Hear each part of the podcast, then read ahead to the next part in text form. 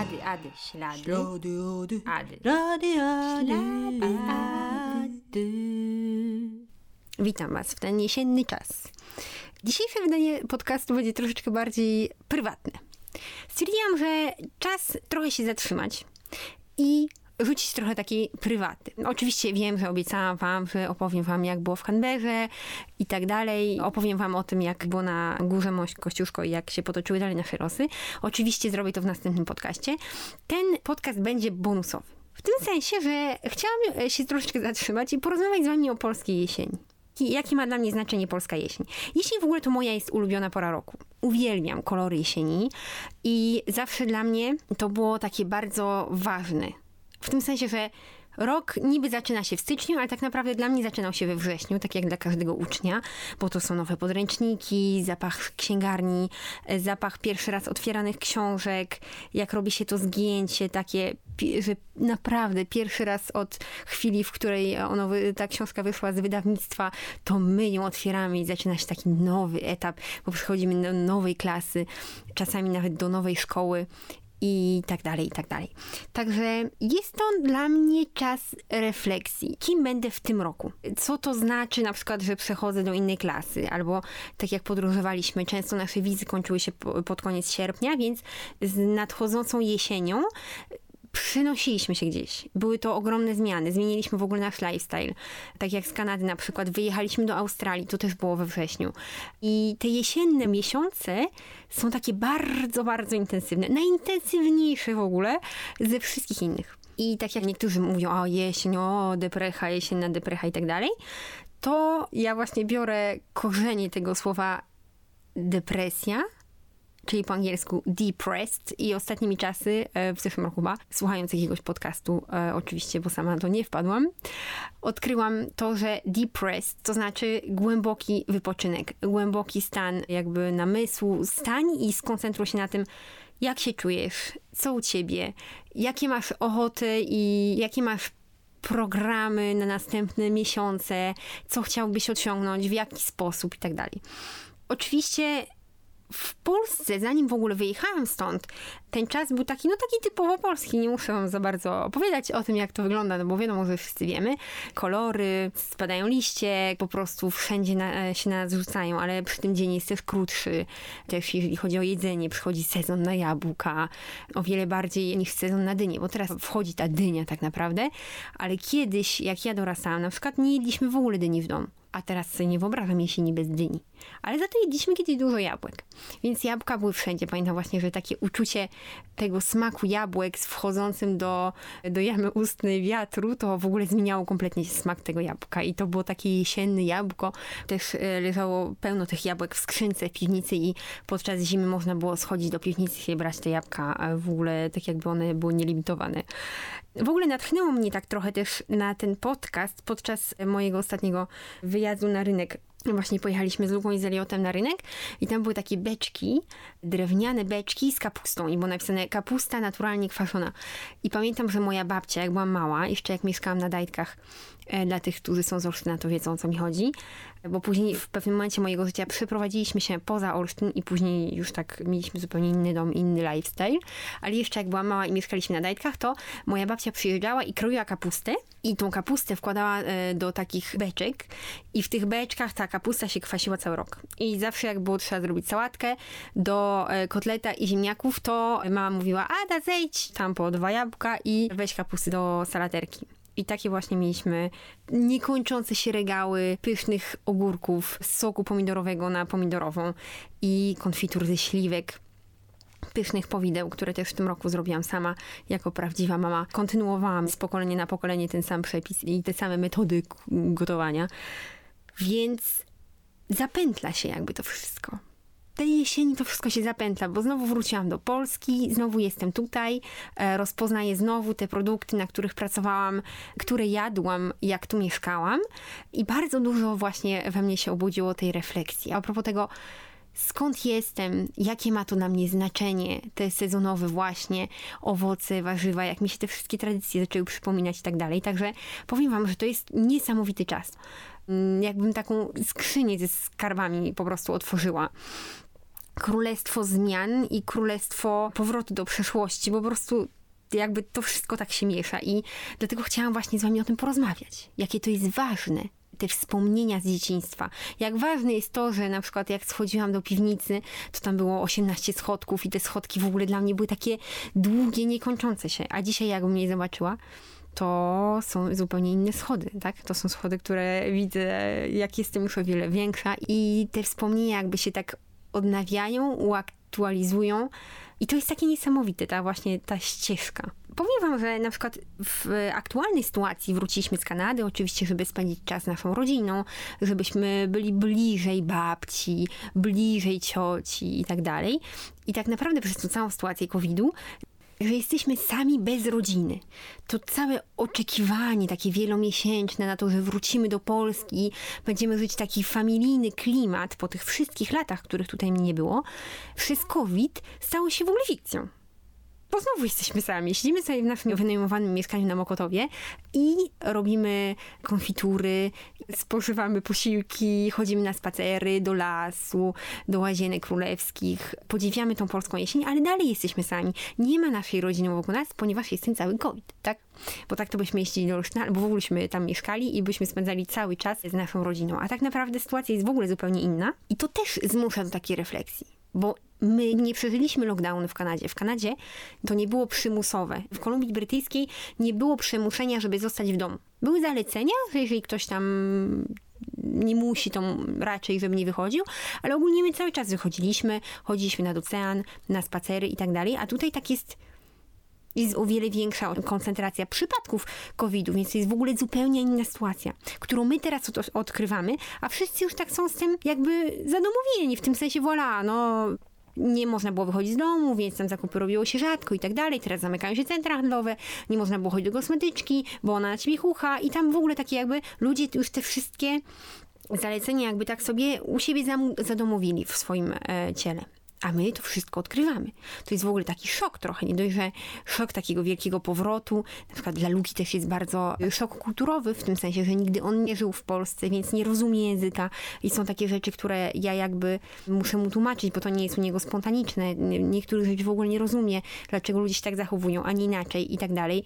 To trochę tak, jakbyście mnie wywieźli do Chin nie? Że ja niczego nie rozumiem, potrzebuję takiej asysty wiecznej, żeby, żeby ktoś mi wytłumaczył w ogóle o co chodzi, dlaczego ludzie się tak zachowują, dlaczego ludzie na przykład, e, nie wiem, plują na ulicę, inni nie plują, na przykład tak jak w Japonii. Ostatnio rozmawiałam z moją koleżanką o tym, że w Japonii nie można dmuchać nosa, więc się wciąga te gile na przykład do środka przez zatoki i my uważamy, że to jest obrzydliwe, bo powinno się używać chusteczki, a u nich jest na odwrót. Dlatego taki szok kulturowy po prostu dalej nas prowadzi, bo ja tak jakby na nowo odkrywam Polskę wraz z Luką, bo on mówi, ale dlaczego tak jest? I e, cały czas mu to też tłumaczy. Także ten stan właśnie jesienny u nas jest bardzo, bardzo intensywny. Warszawa też jest dla mnie terenem, którego w ogóle nie znam, bo ja nigdy w Warszawie nie żyłam. Jeździłam tu tylko dwa razy, chyba byłam na wycieczce szkolnej i czasami przyjeżdżało się do outletu, no bo wiadomo, że w outlecie to jest w ogóle robi się wszystkie zakupy, więc przyjeżdżaliśmy z rodziną do outletu, ale poza tym nie znam Warszawy. Także też odkrywam to miejskie życie. Pierwszy raz odkrywam miejskie życie w ogóle w Polsce. Bo w Olsztynie jest taki slow life. To jest nieporównywalne zresztą w ogóle, także nawet nie będę o tym mówiła. Ale mm, tutaj tak wszystko się toczy, tak szybko i to sprawia, że tak naprawdę ja odkrywam znowu Polskę z jakiegoś takiego jeszcze innej perspektywy. Tak naprawdę nie wróciłam do tego mojego komfortu, który znałam przez lata. Tylko jestem teraz w Warszawie i tutaj też jest taki czas, e, żeby się zaadaptować, zobaczyć jak ludzie tutaj mieszkają, co jest dla nich ważne. Teraz są na przykład protesty, także też e, obserwuję to z taką ogromną ciekawością, bo nie widziałam nigdy takiego wzburzenia jeszcze nie obserwowałam tego świadomie, że tak to powiem, bo 10 lat temu to nie było aż takie dla mnie ważne, jakie jest dziś. Obserwuję to właśnie y, z, z tej perspektywy zaangażowania. Niesamowite to jest. Po prostu odkrywam zupełnie w ogóle moją e, tożsamość w Polsce teraz. I um, ostatnimi czasy w ogóle odkryłam e, specbabkę. Nie wiem, czy znacie Klaudię, więc e, Klaudia Specbabka to jest kobieta, która pojechała do Joe Dispenza, czyli mojego ulubionego e, w ogóle naukowca, jeżeli chodzi o medytację. I dzięki temu e, właśnie na, na bazie też tej wiedzy między innymi kreuję medytacje dla Polaków i robię je po polsku, także też e, zdarza mi się teraz właśnie medytować po polsku i odkrywać właśnie te medytacje polskie co jest w ogóle zupełnie nowością, no bo medytować w innym języku też jest troszeczkę inaczej i medytować po polsku też jest troszeczkę inaczej. Także specbabka w ogóle jest super. Jeżeli chcielibyście na przykład pochylić się trochę nad waszą teraźniejszością, nad uczuciami i nad tym, co w ogóle przeżywacie każdego dnia, to polecam wam. Właśnie teraz jest aktywny kurs.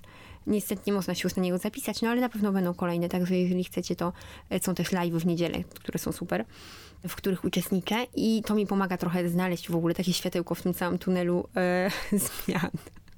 Zmian i nowości i tego pomieszania starego z nowym i tak dalej. Także to też jest fajne. A Joe Dispenza, Joe Dispenza to też jest bardzo e, dla mnie na przykład najbardziej interesujący dział nauki o, o człowieku i o o tym, jak się rozwijamy, o psychologii i o tym, jak działają nasze geny.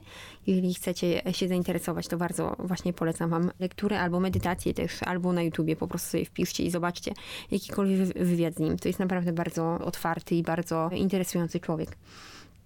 Także tak właśnie spędzamy nasze kolejne dni. Pochylamy się trochę nad, nad tym, co czujemy, co przeżywamy, i e, pochylamy się też nad tym, co przeżyliśmy do tej pory, bo też warto jest się czasami zatrzymać i zastanowić, tak? W jakim miejscu jesteśmy teraz w życiu, co chcemy jeszcze osiągnąć, dokąd zmierzamy i tak dalej. No i właśnie ostatnimi czasy, 1 listopada, minął równo rok, kiedy wylądowaliśmy w Vancouver mm, nie wiem, no dzisiaj na przykład jak sobie o tym myślę, to w ogóle ciary mnie przechodzą i nie wiem jak tego dokonaliśmy to, co stało się w Vancouver w zeszłym roku. Zrobię o tym oczywiście osobny podcast, ale tylko wam wspomnę teraz, że a propos tych wspominek właśnie, e, w ogóle nie poznaję siebie w swoich wspomnieniach. W tym sensie, że wylądowaliśmy w Vancouver. Ja byłam w siódmym miesiącu ciąży i cel był jeden i jedyny, żeby urodzić w Vancouver naturalnie. Więc pamiętam, że mieliśmy w ogóle dwie ogromne walizki, jedną małą i pełno toreb w ogóle pod rękami gdziekolwiek. I szliśmy właśnie tym jesiennym Vancouver, bardzo kolorowym, e, z liściami. Wszyscy oczywiście podróżnicy wiedzą, że to nie jest bardzo praktyczne, żeby mieć liście pod kołami walizek. Więc ciągnęliśmy te walizki i no, byliśmy tacy zagubieni. No powiedziałabym, że to jest chyba dobre słowo, tacy mega zagubieni. Zatrzymał nas jakiś pan i mówi, oh kids, did you escape from home? Że dzieciaki, czy, czy uciekliście właśnie z domu, że macie tyle tego bagażu i tak dalej. I pamiętam właśnie te chwile, kiedy on to powiedział i pomyślałam sobie, tak, że właśnie uciekliśmy od czegoś, co można by było przyjąć domem, no bo jakby w Europie wszystko było nam znane, mieliśmy służbę zdrowia, mieliśmy wszystkie w wyjątkowych sytuacjach zabezpieczenia ogarnięte, a tam byliśmy nikim po prostu. Byliśmy zupełnie nikim, wszystkim tak naprawdę i w tak wyjątkowej sytuacji jak ciąża właśnie i pierwsza szczególnie dla mnie, znaleźliśmy się zupełnie na jakimś, na terenie zupełnie nieznanym, w oddaleniu od naszej rodziny, od wszystkiego, co już przeżyliśmy, od wszystkich dobrych rad, od wszystkich ciepłych słów, od wszelakiej pomocy. Chcieliśmy to po prostu zrobić sami. Więc to też mnie tak oszołomiło ostatnio właśnie w niedzielę, jak sobie zdałam z tego sprawę, że minął rok. Właśnie rozmawialiśmy z Luką o tym, że wracając wspomnieniami do tamtego okresu, w ogóle siebie nie poznajemy. To tak jakbyśmy działali pod wpływem jakiegoś narkotyku albo jakiegoś mentalnego po prostu e, zupełnie odlotu przez te parę miesięcy. To był naprawdę niesamowity czas.